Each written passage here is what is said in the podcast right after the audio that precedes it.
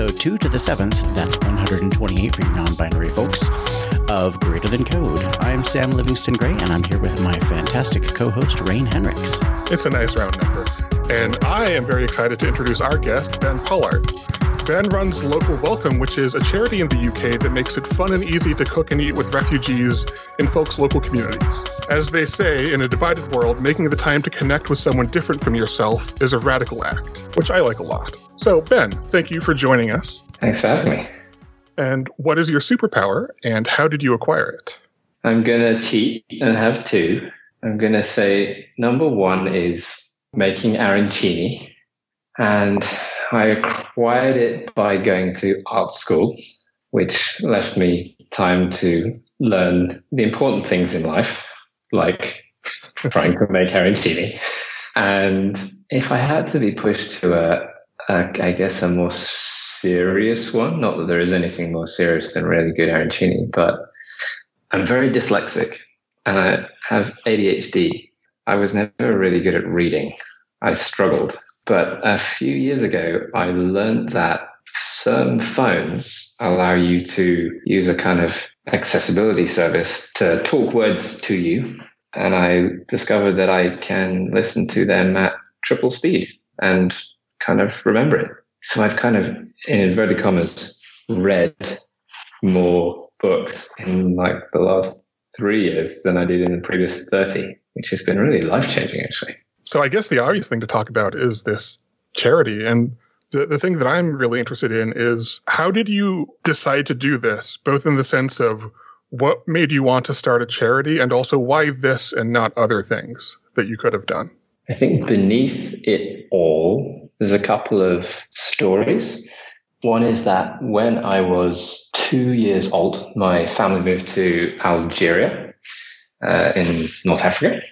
Uh, I was born in Liverpool, and my parents were like old fashioned kind of missionaries of a sort of colonial era.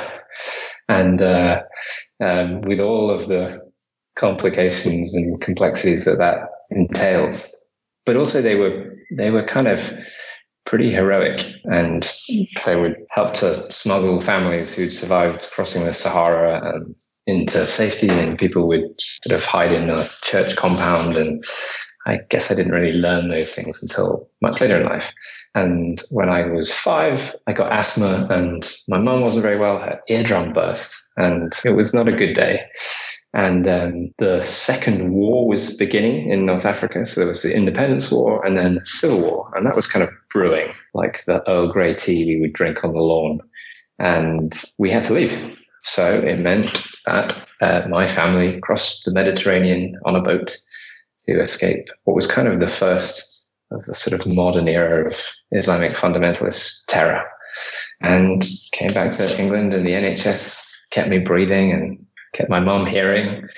Yeah, those things when you look back are pretty kind of foundational experiences, I guess. Like I said, I went to art school and ended up making films with refugee communities and then trained as an organizer. And I had started a campaign in that context asking the UK government to resettle more than 254 refugees from Syria. And about that time, more than a million people had left from the civil war there. And Germany, in particular, was kind of allowing more in uh, people who were kind of fleeing that conflict.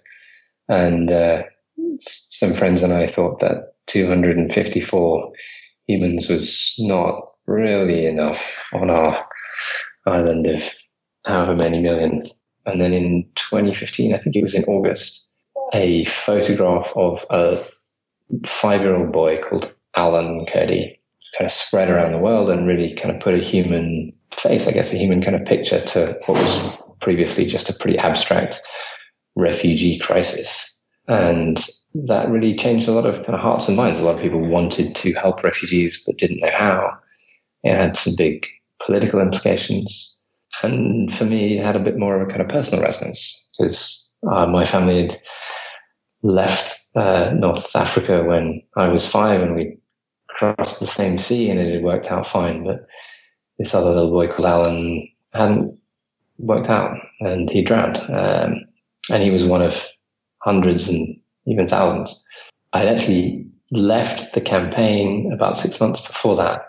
I had been kind of having a sabbatical and kind of helping some Syrian surgeons to you try and develop some 3D scanning technology for making prosthetics more accessible in war zones, which isn't really, doesn't really, it, wasn't really a sabbatical, but it was very interesting. Then when this photograph happened, it was, it was very dramatic and it was very sudden. And my friends who were still running the campaign at that point happened to be on holiday. It was like end of August. No one kind of saw it coming. Um, so I just helped some Syrian friends, one guy in particular called Iyad, who's a dentist from Damascus, connected him with some press and he just kind of did the rounds, did Sky, BBC, Al Jazeera, and kind of a lot of global news. And then came back for dinner at my house and we were chatting and with some friends who were just sort of trying to understand from him, like, what, what is it that he and his friends needed now? They're here, they're safe, but they want to start rebuilding their lives. Uh, and what a lot of them, what he said is, look, a lot of my friends, we want to want to learn English, want to improve our English, so that we can start using our skills again, so that we can get jobs and move on. And it seemed that of the many thousands of people who wanted to help refugees but didn't know how, there were maybe some connections that it would be interesting. Like, would people come and have coffee with a dentist more readily than the sort of abstract sense of meeting a refugee? How could we make it kind of how can we remove some of the barriers for kind of normals, if you know what I mean?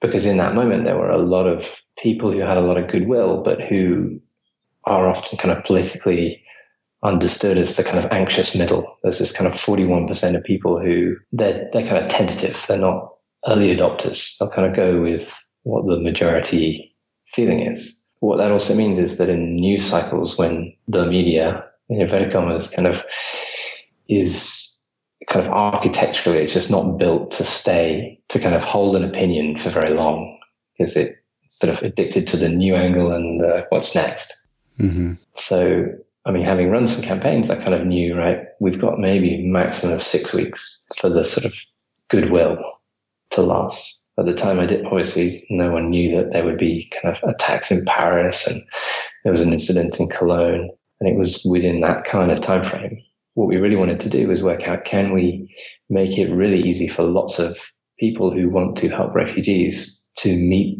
them in the flesh.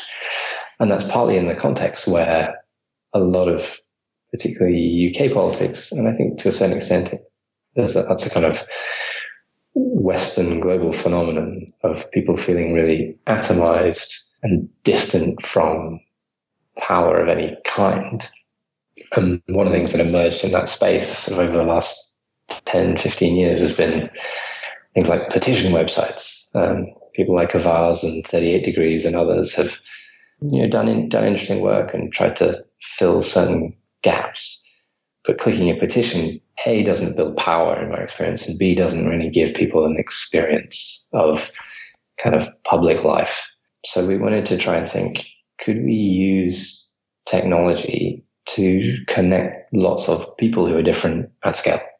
And particularly, can we learn from the stories I used to sort of tell early days? Well, like, look, my mum told me not to get in a stranger's car or sleep in a stranger's house. And she'd probably say the same when I put her in her Uber on the way to her Airbnb. And like, what changed? How did we suddenly trust technology? You know, that's probably a whole other conversation because I think that there's a type of kind of commodified trust that isn't the same as kind of solidarity and isn't really the same as kind of non transactional human trust. But those are some of the things that we were kind of interested in. When you said that you had, you know, early life experiences with refugees and would I be right in guessing that this empathy that you have for these people and their situation was formed through these shared experiences with them in your you know childhood and growing up and throughout your life? Yeah i think i think simple answer is yes. It reminds me of another story of partly having kind of grown up with people who weren't from around here in all sorts of different scenarios. College i met an iranian guy called hojat. We were, we were kind of at a, a meal with some shared friends and he had been recently granted his refugee status, but he didn't have anywhere to live. And sometimes that happens. It's kind of to do with the bureaucracy and people fall through the cracks. And so I, he came to stay with me and ended up kind of living in my student house with me and some friends for about a year. And in terms of how I'd grown up, that was perfectly normal. But I don't think I realized at the time that it maybe wasn't for my kind of peers and friends. In the end, it took seven years for his wife and two kids to be allowed to come and join him. So it wow. was a real, it kind of created a lot of empathy of, yeah, just sort of being with him through some of that time and just watching how hard it is and how kind of dehumanizing the impact of bureaucratic systems on family life can be.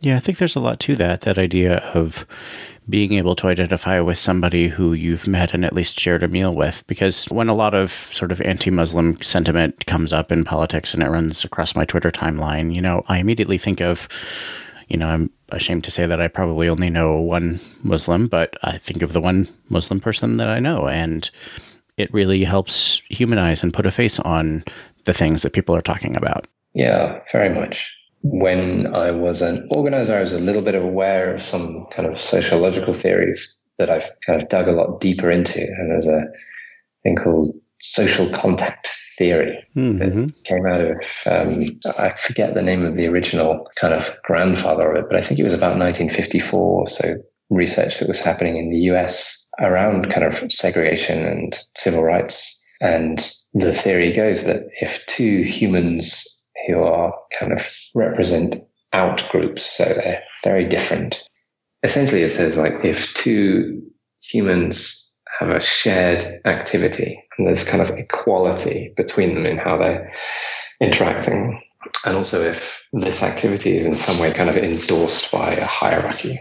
I don't know, you're my imam, you're rabbi. And if then finally there's the potential for kind of continued relationship, then that kind of mixture is significantly likely to reduce our fear and prejudice of each other, but also of the outgroup that we represent to each other. So that's very abstract academic stuff, but it's really helped to inform some of what we do when we bring people together in kind of one of these sort of inclusive rituals. So people who listen to this podcast a lot, uh, if they have a bingo sheet, one of the things that's on it is that I will name drop uh, philosopher, so I'm I'm very comfortable here in this academic world. One of the things I'm reminded of is um, this, this idea called social constructionism, which is this idea that learning uh, and human development happens through shared conversation and interaction with other people. Mm, I'm not familiar with that, but it certainly resonates. I think there's a, there's a lot here about the kind of, I guess, the sort of pedagogy of our kind of political biases or the kind of our, our subconscious worldviews. Yeah, I think people often don't necessarily think of politics or social interaction in a in a learning context. But obviously, we you know we're constantly learning how to interact with one another, and we're constantly kind of absorbing or hopefully sometimes questioning the the biases that we have this is a bit of a tangent from that, but uh, my daughter, who is uh, now 10 years old, has been watching a lot of uh, a show called Brain Games on Netflix. And it's a very sort of 101 level pop psychology show, but I'm really glad that she's watching it because she's learning about a lot of these things. Like uh, there was an episode that I watched with her recently about conformity and how if we see a bunch of other people doing something, we will override what we are pretty sure is right in order to go along with the group by and large. And so. Mm-hmm well, no, I mean, it's really interesting. And I think that particularly the kind of gamification of, I guess, positive psychologies or yeah. empowering, I think, particularly young people to understand and I guess sort of own their own brains as a, as a species since we climbed down from the trees or stood upright or whatever our heritage is. our brains have kind of been living us you know, I think it's a really, we're, we're kind of in an interesting moment in history where we're starting to understand our brains and there's huge potential to start to, you know, choose how we want to kind of relate to them. There's another interesting thing on that show where they a couple of episodes that I've watched, they've had magicians on, um, which seems like a you know a bit of an odd thing. But when I stop and think about it, I realize that magicians are people who have learned about specific shortcuts that our brains take and have learned how to exploit them in ways that surprise and delight people, and then make them want to give them money. And yeah, I really appreciate this idea of like understanding the shortcuts that our brains take so that we can at least be aware of them. You know, what I what I'm trying to get through to my daughter right now is that you know, just because you know about a cognitive bias doesn't mean it's gone. It just means you now know that it's there and you might be able to spot it when it happens again. mm-hmm. Yeah, that's really interesting. But uh, in this idea of magic, as you know, you you take that thing and you you use that effect to uh, do something else with it that you want to have happen, uh, which I think is it sounds a little bit like what you're maybe trying to go for with psychology. Yeah, I think there's, um, but in some ways, we're just starting to kind of scratch the surface on this. So at the moment, we're we're we're measuring things in pretty blunt ways. So we're measuring yeah. social contact hours, the number of hours that people who are different come together to hopefully interact kind of well. But in the medium term, our kind of vision is to be helping kind of building diverse communities who are developing their emotional, financial, and environmental resilience together. So I guess we're we're quite interested in looking at ways that we can start to measure quite complex and sometimes intangible, always hard to measure things. I guess neurodiversity is also a really interesting part of that, as displayed by me thinking about something else. so, Sam, you, you were talking about uh, cognitive biases, and maybe one thing that's relevant here is this idea that there's an adaptationist perspective on cognitive biases that say that cognitive biases are, are generally heuristics that we apply or ways that we manage errors. Mm-hmm. And they're not wrong or bad or maladaptive per se, but they're often applied in the wrong places or in the wrong ways. Well, yeah. I mean, I, I use the word shortcut, but heuristics is a is another good one. It, a heuristic is something that is right most of the time, but not always. And so, on balance, you know, if you bet this way, on average, you will win more. You'll lose some, but you'll win more. And so, you know, in group bias, for example, has a lot to do with the way that we perceive refugees and other you know members of, of mm-hmm. uh, outgroups. And it is a thing that we want to try to deal with, but just thinking about it as a bias to be eliminated, I, not that anyone here was suggesting that, I don't think is the right way. I think we need to think about it as a heuristic that's being misapplied. Mm. When people talk about heuristics, I normally think of Daniel Kahneman and, and thinking fast and slow, and, and obviously all the kind of economic implications of our heuristics and the fact that we are not econs, but we're messy humans, right? Yeah, it's interesting. There's this idea that all of these biases and, and, and cognitive defects going on in our brains mean that we're not thinking right, that our brains are sort of muddled. And it turns out that rationality is only one part of what brains do to generate adaptive behavior. Mm.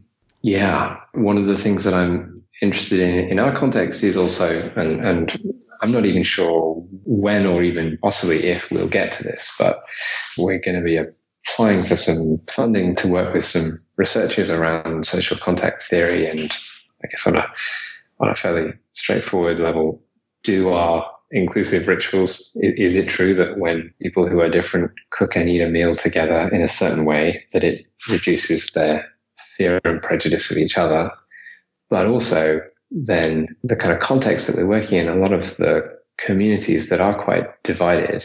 So let's say kind of this is a generalization, but say lower income white working class communities where people sometimes have fewer opportunities to interact with migrant communities or refugees. And therefore their predominant kind of narrative is coming often from online and videos so I think I'm kind of interested in is Ken, what what might it look like to start to tell some of the stories that are that emerge around our tables online and in kind of video content that tries to kind of use and then amplify these methods of social contact theory. Because to a certain extent, I, I don't think necessarily as intentionally, but sometimes when you see the kind of content that does increase people's fear and prejudice, that it's sometimes quite smart. And I even wonder, oh, has Bannon been reading his social contact theory and reverse engineering? I don't know.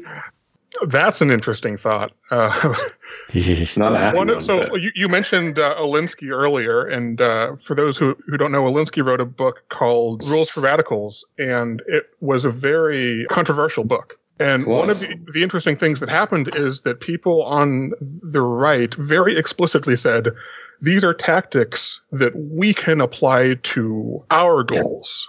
Yeah. I mean, the, the funny thing is that Machiavelli wrote the prince as a practical primer for the powerful to retain power. Mhm. And kind of consciously, Alinsky wrote Rules for Radicals as a practical primer for the powerless to build a different kind of power. Hmm. And yeah, I think that's been a really interesting development over the last decade of some kind of smart people on the right understanding those methods and pretty ruthlessly deploying them. But we, we're heading down a, uh, I, I don't know, I don't know if that's the, the, um, the direction we want to go. I, I have to very intentionally rein in my desire to take things in a very socialist direction. So I'm going to do that now uh, by asking you, thinking back about your experience with, with the people that you're now helping and about this community organization, building communities together, getting people into contact with each other. What is the role of empathy in all of this for you? Empathy is important, but I and I think we are probably more interested in compassion. And also, I think there are even more interesting nuances to the sort of political and theoretical underpinnings that are not just about the old left and right of socialist or other, which is not the question you asked, but I think Could you uh, explain the, the difference between empathy and compassion? Sure. This is only my understanding in very layman's terms. Yeah, I, I'm interested Right. in, in what you mean and how you're using those words. Yeah. So we've been in touch with a guy called Professor Paul Gilbert, who leads a thing called the Compassionate Mind Foundation. And he's in Derby, where we've been working for a couple of years now. And we're going to do a bit more work with him over the coming year. And we can get some more funding, then sort of even more proactively. And compassion based psychology in, in the US, is a woman called Kristin Neff, uh, who also um, has written some, I guess, more accessible and really, really excellent books around compassion, particularly as a perhaps more robust measure of well being and kind of psychological resilience. So there was a kind of period where, particularly in education, there was a lot of emphasis on self esteem as a measure of kind of psychological well being. Again, oversimplifying, there's a risk that kind of self esteem can look a little bit like narcissism. Even when it is a good trait, it doesn't necessarily indicate the level of the same same resilience that compassion and self-compassion and compassion-based psychologies do. One of the things that Paul Gilbert is kind of known for is particularly around PTSD, kind of shame and trauma um, recovery processes. So I was partly interested in compassion, a in my own experience of of ADHD. There's a lot of kind of interesting ways that coaching and developing a kind of practice of self compassion can be really helpful for kind of untying some maladaptive knots, if you like. So that's had impact in my own life.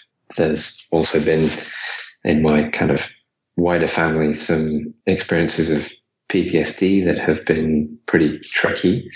And I think whereas there's a sense in which empathy it, it, probably is unhelpful to have a kind of hierarchy between them, but it's just a slightly different trait to compassion. Um, so for those kind of reasons that are probably partly to do with my own experience, but also to do with the fact that many people who are fleeing war and conflict have these experiences of, let's say, PTSD or other traumas where a compassion based approach has kind of been demonstrated to be really effective. So empathy good, compassion not better, but really helpful in the context that I've experienced and that we're working with. It seems like an individualistic approach to psychology or ethics or community is problematic in a lot of ways, and what we need is a socialistic approach. Hmm. Maybe there's another word for that that I'm thinking of. Mm. well, I've read a couple of things in the last few weeks. I've read um, Uninhabitable Earth, and I'm in the process of reading Doughnut Economics by the amazing Kate Raworth, who's at both Oxford and Cambridge and it's very grown up. And um, if we talk about the kind of the things that our planet and the human species perhaps needs right now, I think there's a kind of complex, interconnected set of things that do just seem pretty stark and pretty urgent in terms of what the planetary boundaries are and what it looks like for humans to thrive together. And I think it's fair to say that we're not doing a great job right now, but that a lot of the signs seem to be pointing towards those getting worse unless we're pretty intentional about doing things differently. And a guy called Bernard Crick said that politics is the negotiation of difference without violence. And yeah, personally, I think there's there's interesting relationships between the macro, the the big picture, kind of political and economic realities we face, and back to these kind of small things about how do we, how are we learning and teaching and kids to be human together well. And I, I guess where, for me, I think it's more than a traditional socialist approach is that I think the idea of the nation state is just a very different thing than it was 100 or 200 years ago. And I think perhaps the biggest crisis that has been happening in the powerful Western world in my lifetime is as much about civil society. So when you when we think of the perhaps social progress that has happened in the since the industrial revolution, the first one, that's often come from the kind of civil institutions, maybe of kind of faith and labor and education, but that yeah, I've realized I'm I'm doing lots of name dropping as well. Um, but you know, you've lulled me into a sense of security and safety here. So That is excellent. That is our goal. uh, You're in good done. company. Thank you. I think it's Michael Sandel who talks about the shift from economy. Is it from consumer economies to consumer societies? It's something like that. But it just feels like there's that shift that's happened even in, you know, certainly in my lifetime of identities being as consumers and not citizens. And it seems that that just translates pretty straightforwardly into the some of the mess that we're in in terms of how atomized and how kind of addicted to consumption we are. You guys may remember that what's what I think it was Freud's nephew who kind of invented marketing essentially. He kind of he'd read his uncle's manuscripts or whatever and thought, I know, this stuff could sell things.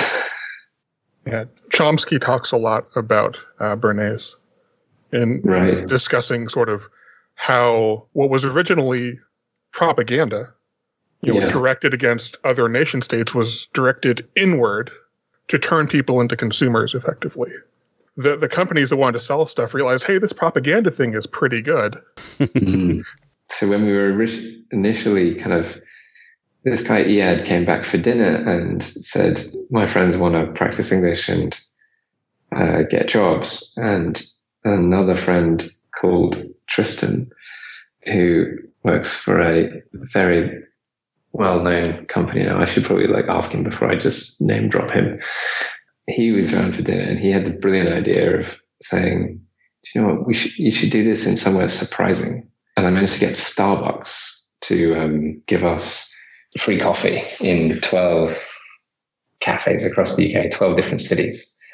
He had organized a bunch of his friends, and then we emailed about 20,000 people saying, Who wants to have coffee with some refugees?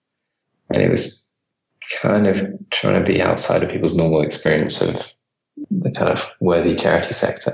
That we then kind of iterated from share a coffee with to finding these kind of shared activities Um, and along the path to that, I read the New York Times article, 36 Questions to Fall in Love. I don't know if you guys were familiar with that. I think it was back, I think it was even before 2015.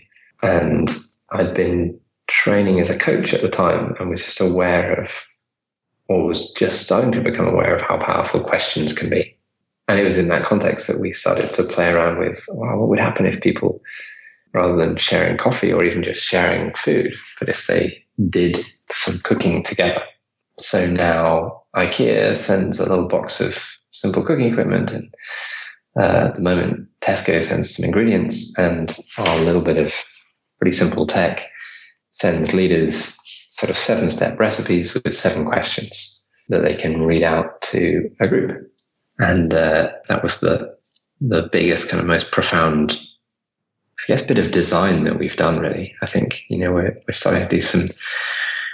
We're just on the edge of doing some interesting kind of more technical things, but in terms of design, I think that that ritual, that seven step recipe with seven questions like, what's your favorite memory of the place you were born? What's your favorite food and can you cook it? I think that's kind of the most, strangely, the most innovative thing that we've done, which is certainly either low or probably zero tech. I think you were interested in talking about maybe what sort of metrics you use for the nonprofit, for the charity to figure out whether you're being successful. How are you trying to measure success? Yeah, that's a very good question. Um, at the moment, it's really blunt. We're just measuring social. Well, no, we're kind of measuring three things, I guess. Kind of conversion in, in a fairly sort of straightforward tech way. So, can we use Facebook adverts to bring people in so that rather than clicking like on a video on their wall, that they they click kind of for the first time, probably for a lot of people, it's they click okay then, uh, or whatever the equivalent button is. That's been one of the most profound things. So, in Cardiff, Emily and Amira um, who had never done a thing like this before and hadn't met each other, are kind of becoming friends and are leaders of that little local group. Um, and they both clicked on a thing on on Facebook and then found themselves in a little Catholic church hall. Amira's Muslim and Emily's, you know, has no faith. But through, I guess, the messaging and whatever it was that we managed to build a certain type of trust, they they show up and then they have this really great experience and then come again and then start doing it for themselves. So there's that that simple thing of kind of conversion. Can we get people from Facebook into real?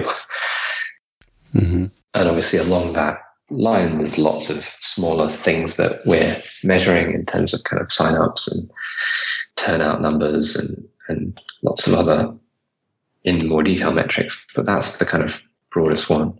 With that, we're also measuring the financial thing because as if all the other things we were trying to do weren't hard enough, we're trying to also see if we can build some kind of financial resilience. So rather than people viewing these experiences as volunteering, we're learning how to communicate and kind of create a membership culture. And that's quite subtle and quite tricky, and we're still learning how to do that. But we're starting to get some a little bit of traction in that. So people are signing up and becoming leaders and paying five pounds a month to and make a kind of commitment to keep doing that and kind of taking ownership of their own little local group. So, is the idea there to not just have participants, but to to turn other people into organizers themselves? Yeah, I mean, I'm I'm always sort of tentative at using the, the word organizer because it means different things to different people. And it's funny, it's kind of to a Alinskyite broad-based community organizer, you know, invoking the word organizer is like a kind of sacred thing, and that's mm-hmm. pretty funny. but uh, what it had, what it did teach me over a long period of time is that being a leader is a really important and misunderstood thing. So we are trying to find and cultivate community leaders. And that's increasingly our absolute focus. And I think as a part of that journey, we're trying to help those leaders understand that organizing says that we build power by through organized people and organized money. And, you know, it's not rocket science. It's just the kind of he who pays the piper calls the tune, right? So we want to be kind of owned by our leaders and members, and that means that we're on the very first steps of a long road towards being kind of hopefully resiliently, kind of financially resilient through those membership contributions. Whereas at the moment, most of our, I mean, the vast majority is um, kind of grant making. And we love our funders and thank you. so when you say financial resilience, are you talking about the organization itself? Well, I kind of mean both and. I think one of our one of our aims is for diverse communities to be increasing their own financial resilience. And in order to do that, we as an organization need to be financially resilient ourselves.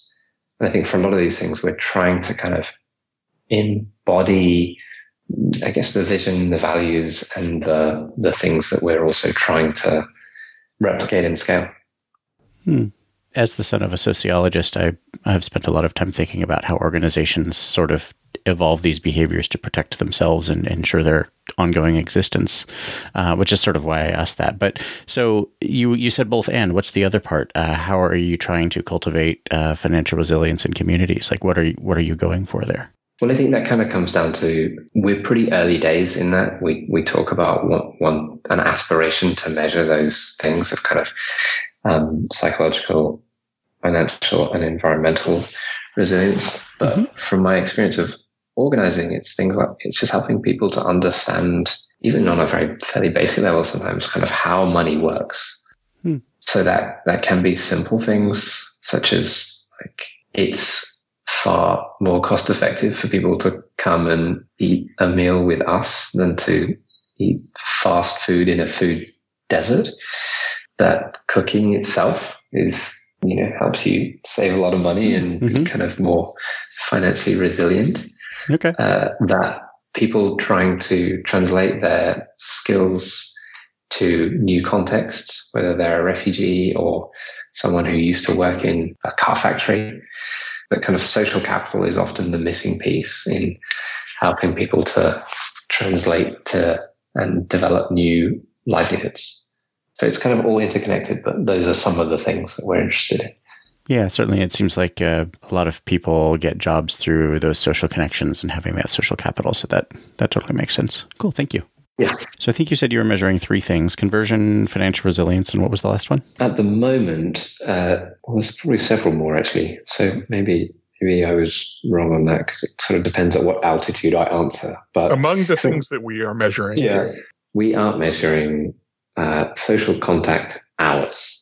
And in some ways, we're, we're probably just kind of keeping track of the number of hours that we've brought people who are really different together well, even though we know that there's a lot more detail that we want to put into defining well.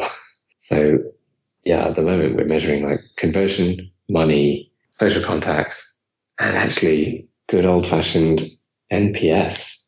You know, it's literally like net promoter score. Yeah, that's right. That that's yeah, it's very kind of tech, uh, but it it's kind of helpful, you know, when we're trying to do the conversions from Facebook to Real. It's a pretty brutal tool, and you know, there's some clever maths behind it that makes it hard to get and sustain high numbers. where um, I haven't looked for a few days, but I'm pretty sure that we're we haven't hit eight yet, and that's my goal. But we've consistently been above seven, and that's still pretty good. Yeah. So as we're talking about metrics, um, I realized that uh, so my partner works in uh, nonprofits. Specifically, in, uh, she has a long history and career in doing work in nonprofits that address uh, domestic uh, violence and sexual harassment and sexual assault. And mm. a, sort of a thing that that I notice with the stuff that she talks about is that it's really hard to get meaningful data out of a social change enterprise because you can measure things like volunteer hours and you can measure contacts and you can, you know, in grant reports, you can say we had this many events. But that is the sort of thing that is useful and may help you get more money from donors. Um, but it's not really your goal. Uh, if your goal is to actually affect social change, and that that's a lot harder to measure. Yeah, that's a that's a great question. I think So there's some, I guess, slightly more really important, but potentially more surface things that in time we may start measuring and being able to measure effectively. And those include things like someone's language ability. So I don't know if they still do it, but Duolingo used to do a um, kind of free, fairly clunky, but pretty straightforward kind of English test. Mm-hmm. It took about eight minutes and you got a score. I remember a couple of years ago trying to work out, oh, can we do something where before our guests, you know, these people seeking sanctuary, people who are refugees, before they arrive, can we, you know, find a way to get people to take this test so that we can then, after X number of meals, can we sort of measure again and see if we can get any kind of correlations or anything? And um, that stuff is obviously complicated and you know, lots of sort of disambiguation or whatever required. But mm-hmm. you know that there is stuff that we may look to start to measure in the future. Language is one, livelihoods is another. It's just like what you know, did you get a job? Well, stuff's fairly binary. Certainly in the UK, there's a huge industry around trying to like support vulnerable and low income people into work.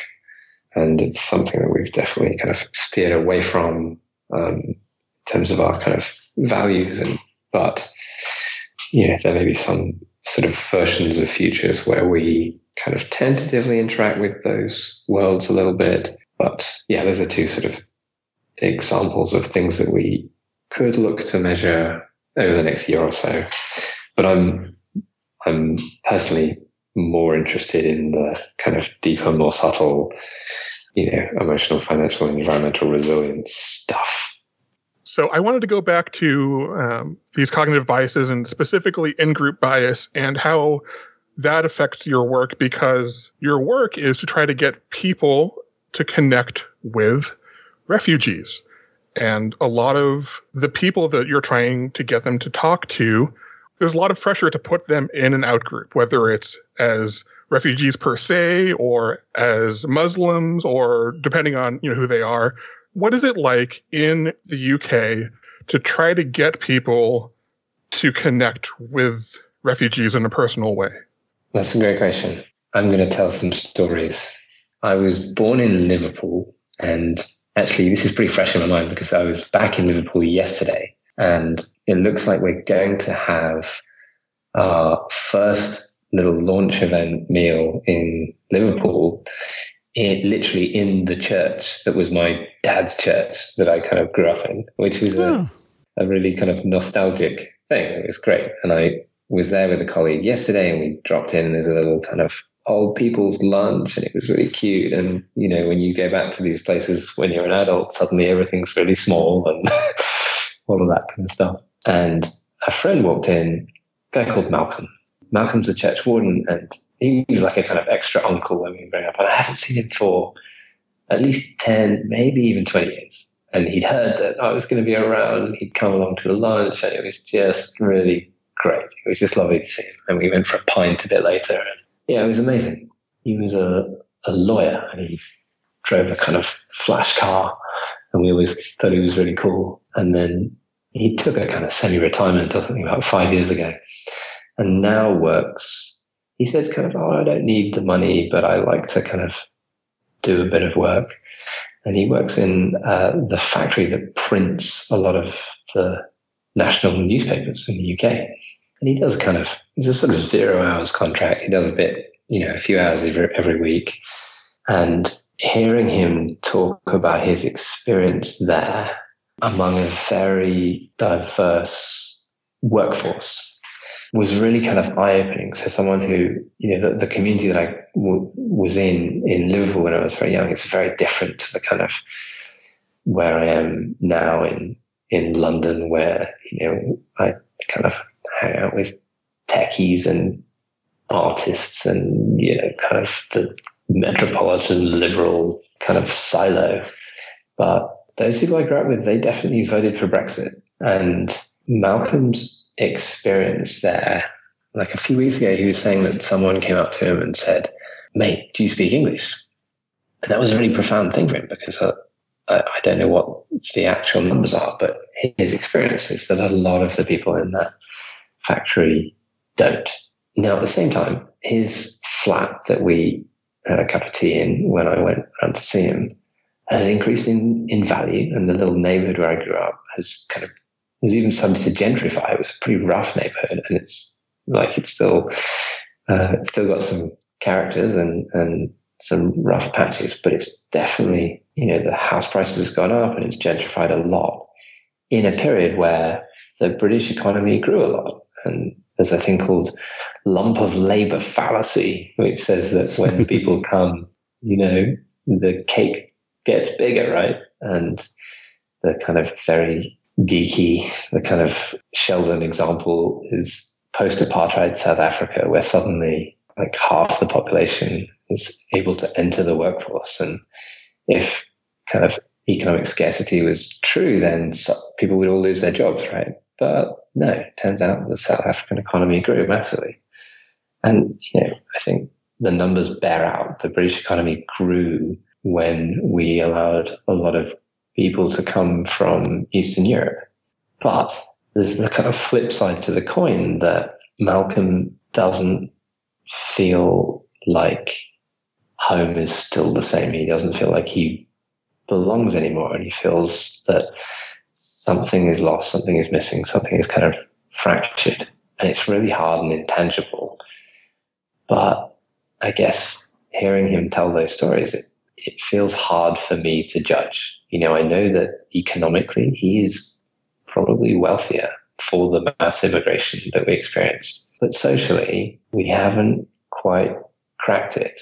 Like we live in a hypermobile kind of global world where the stories we tell haven't kept up with the economic, financial benefits of people moving around.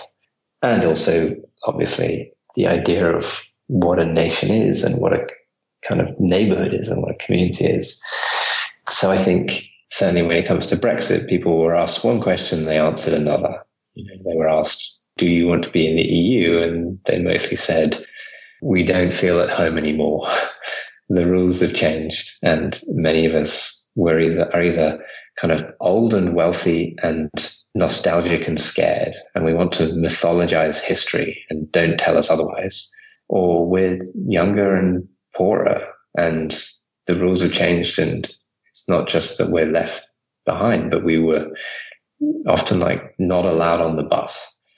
So there's kind of justice issues, and then there's these subtle kind of culture and you know challenges of the stories we tell ourselves and that we tell each other about ourselves. And for me, the framing of all that it kind of has to be climate change, right? You know, uh, we saw what the refugee crisis in Syria did when a million people were displaced. Well, you know, you don't have to be too kind of scientifically literate to see that well, it's not going to be that long before 100 million people are displaced. And they speak different languages and they, they are not us. So it feels like there's a real, there's the kind of economic reality, but then there's also just the challenge of learning how to tell stories of a bigger us. So your climate change example is a good one. Like, it's really scary for a lot of people to think about climate change because it brings up a whole lot of like global economic forces. And, you know, I know we, we like to think that we can individually affect climate change, but really it has to be addressed at a policy level. And that's not something that I can personally do a lot about. I don't feel like it's tractable. I don't know that, you know, if I, you know, what action I can take. But hey, you know, I can focus on uh, somebody who doesn't look like me who's coming in and quote unquote taking our jobs, whatever the hell that means. And it's easy to focus on that instead. And that gives me something to do. And hey, look, I feel better about myself. Yeah, 100%. And I think it, uh, I guess for me, it, it seems relatively self evident that people who want to retain power and have read their Machiavelli, they know that, you know, to divide helps us conquer. So telling the communities who have lost their jobs, you know, so I also, I knocked with Malcolm, I went and knocked on the door of some friends.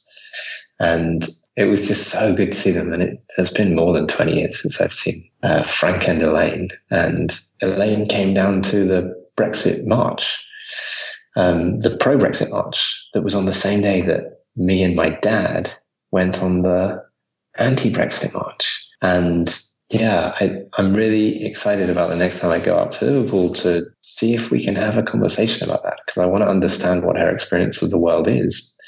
Because you know, who am I to to tell her otherwise? You know, I, I felt partly like, wow, good for you. You know, you got on got on the train and came all the way down to London because you care enough and believe in this thing. And I'm kind of pro political engagement, but it doesn't add up to me. I, I don't see how leaving the European Union will help, will will make the future more stable or a better world for her grandchildren who she dearly loves. And I think she would disagree. I think she thinks, yeah, that, that is the way to go. So it's it's a hard line to toe because I don't want to patronize anyone. For example, the EU and kind of neoliberal consensus is really problematic. And I think people who vote Brexit and maybe even vote Trump, the things that they're angry about are often legit. But how do we tell a different and a bigger story that doesn't scapegoat the other? You know, the browner, less male, less straight other. Yeah. Well, I like that you're trying. You're talking, you know, with your friends. You're talking about having those individual conversations, and it sounds like that's what you're trying to do with your nonprofit as well. Yeah, I, I hope so. I think it's important to to it's more than just practicing what you what you preach. I think um, as a we're a small team, but I'm incredibly proud of the amazing humans I get to work with, and you know I learn a huge amount every day from them. And I think we genuinely do try to kind of live out some of these things that include doing the hard work of having negotiating our differences without violence, you know, having hard conversations with people we disagree with, learning how to disagree well. Sam, this seems like a good time to move into reflections. It does. I'll have to think of what I can reflect on. Cool. Well, I will be name dropping another philosopher because that is the thing that I do. I don't think we've checked off the Virginia Satir box this call. Oh, I was going to mention that. As it turns out, uh, Ben, Virginia Satir has a, a quote that I really like, which is that we come together through our sameness and we grow through our differences. Mm, nice. Very nice. So, uh, this conversation has been a lot for me, as they always are. And people who have listened to this podcast will not be surprised that I like to understand the philosophical underpinnings for the things that I believe. And when we're talking about bringing people together, taking these theories and these ideas about how the world should be and turning those those into action. I, I think a lot about there's a philosopher named Calvin Schrag who wrote a book titled The Self After Postmodernity. And his idea is that the self is found in the intersection of discourse, action, and community. The idea that the self is, he calls it praxis oriented.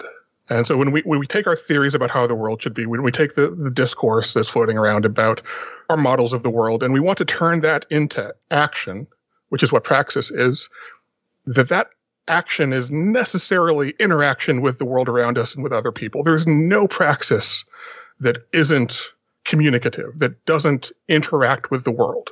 And so his his model is called communicative praxis, and I think it's very interesting.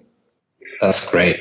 So, for me, there are two things that stand out about this conversation. Uh, just a, a, little phrase that caught my attention early on in the show was uh, the commodification of trust. And um, we chatted about this sort of out of band and, and, decided that there wasn't that much to unpack. But I did at least want to uh, call back to it um, because when you were talking about not going in strangers' cars and, and in their houses and then brought up, you know, Lyft and Airbnb, for example, it caught my attention because that's a that's something that I've often heard made as a joke, but um, I hadn't really thought about how you might be able to exploit that change in our society and use it um, in the way that you're using it now. And so I think that's really interesting. Um, the other thing that's that really is sticking with me at the end of this call is this idea of fostering these individual connections. And it seems to me to be both a really powerful and effective way of strengthening communities at an individual level. And then it also makes me think about uh, something that Rein, I think you were tweeting about recently, which is this idea of the tyranny of structurelessness, uh, which is a uh, an old influential essay that you know many people have many opinions about. But the basic idea is that if you structure a group in such a way that there are no explicit leaders, you will have only implicit power structures. And I think for me, the real takeaway from this is that in any organization, there are both explicit and implicit power structures. And I, I like that what you're doing, Ben, is that you are working on changing the implicit ones by connecting individuals to each other and changing the way that they both interact with the people that they've met and then maybe see how that affects their their behavior in a larger context. So thank you for doing that work. Thank you. That's a really yeah, beautiful reflection. It's really profound. I think one one reflection uh, is partly it's genuinely it's a real privilege to have a kind of safe space like this to reflect together. And um, I haven't been a, a, follower of the podcast, but I definitely will do. And um, uh, there's lots that I, I, I anticipate learning uh, in the future in these conversations. So thank you for the opportunity. It's amazing to have the kind of mixture of the quite practical, quite local, at times mundane and very real, but then being able to just, I guess, reflect in conversations like this and try and situate these very specific local, you know, conversations that happen around meal tables uh, with some of the bigger challenges that we're kind of facing across the world.